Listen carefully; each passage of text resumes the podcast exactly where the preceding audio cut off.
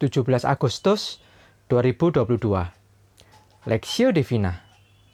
2 Tawarik pasal 6 ayat 3 sampai 11 Kemudian berpalinglah raja lalu memberkati seluruh jemaah Israel sedang segenap jemaah Israel berdiri. Ia berkata, Terpujilah Tuhan, Allah orang Israel, yang telah menyelesaikan dengan tangannya apa yang difirmankannya dengan mulutnya kepada Daud ayahku demikian. Sejak aku membawa umatku keluar dari tanah Mesir, tidak ada kota yang kupilih di antara segala suku Israel untuk mendirikan rumah di sana sebagai tempat kediaman namaku.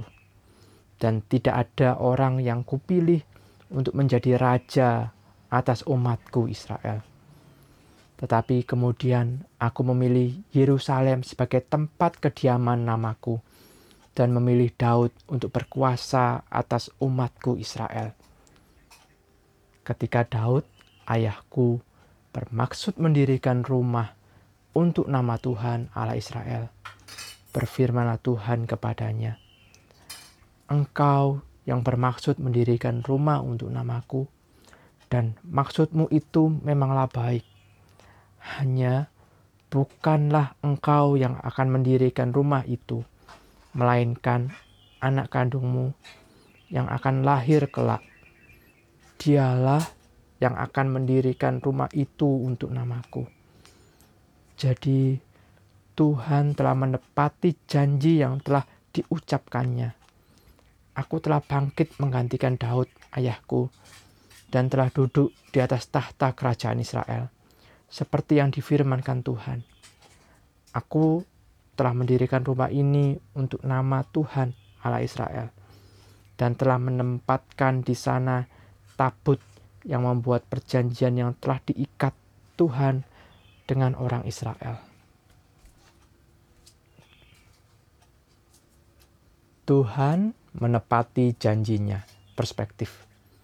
Jadi Tuhan telah menepati janjinya Aku telah bangkit menggantikan Daud, ayahku, dan telah duduk di atas tahta kerajaan Israel. Seperti yang difirmankan Tuhan, aku telah mendirikan rumah ini untuk nama Tuhan, Allah Israel. 2 Tawarik pasal 6 ayat 10.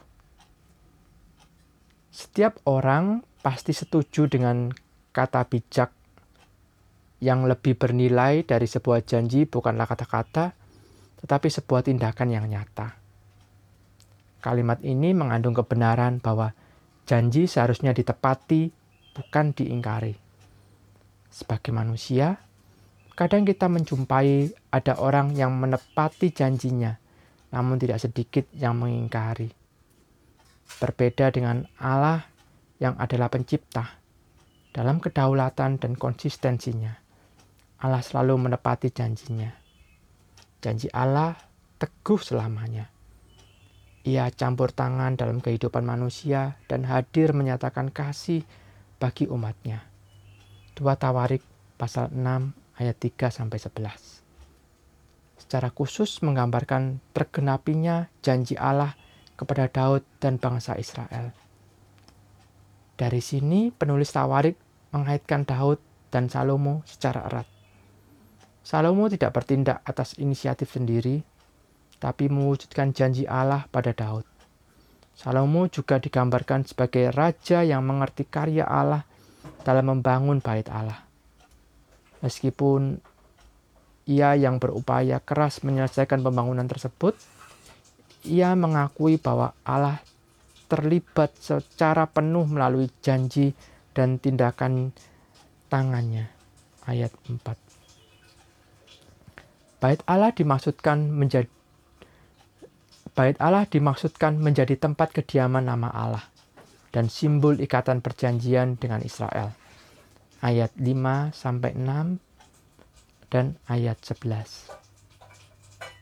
Bagian ini menjelaskan mengapa bukan Daud yang membangun tapi Salomo. Allah memandang maksud baik Daud untuk mendirikan bait Allah tapi Daud adalah raja yang berperang sedangkan bait Allah akan dibangun saat Israel telah mendapat tanahnya dengan damai. Salomo bertugas untuk mendirikan bait Allah. Ia mengakui bahwa ia adalah penerus tahta ayahnya. Dan pekerjaan Salomo mendirikan bait Allah semata-mata karena campur tangan ilahi. Sehingga nama Allah saja yang menonjol dari pembangunan rumah Allah. Ayat 10. Selesainya pembangunan bait Allah merupakan bukti bahwa Tuhan menepati janjinya kepada Daud dan keluarganya. Bait Allah adalah simbol kehadiran dan penebusan Tuhan atas Israel. Bait Allah menceritakan kemuliaannya dalam kehidupan umat yang telah menerima kasih karunia dan keselamatannya. Oleh karena itu, Bait Allah berperan sangat penting dalam kehidupan berbangsa dan peribadatan Israel. Studi pribadi, bagaimana kita dapat mengerti janji Tuhan dalam kehidupan kita umatnya.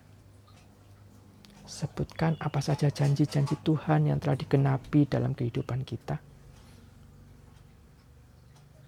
Pokok doa, berdoa bagi gereja Tuhan yang bergumul dengan jumlah jemaat dan Tuhan memberi hikmat memutuskan langkah yang tepat. Kiranya Tuhan hadir dalam kehidupan negara Indonesia, memperingati HUT NKRI.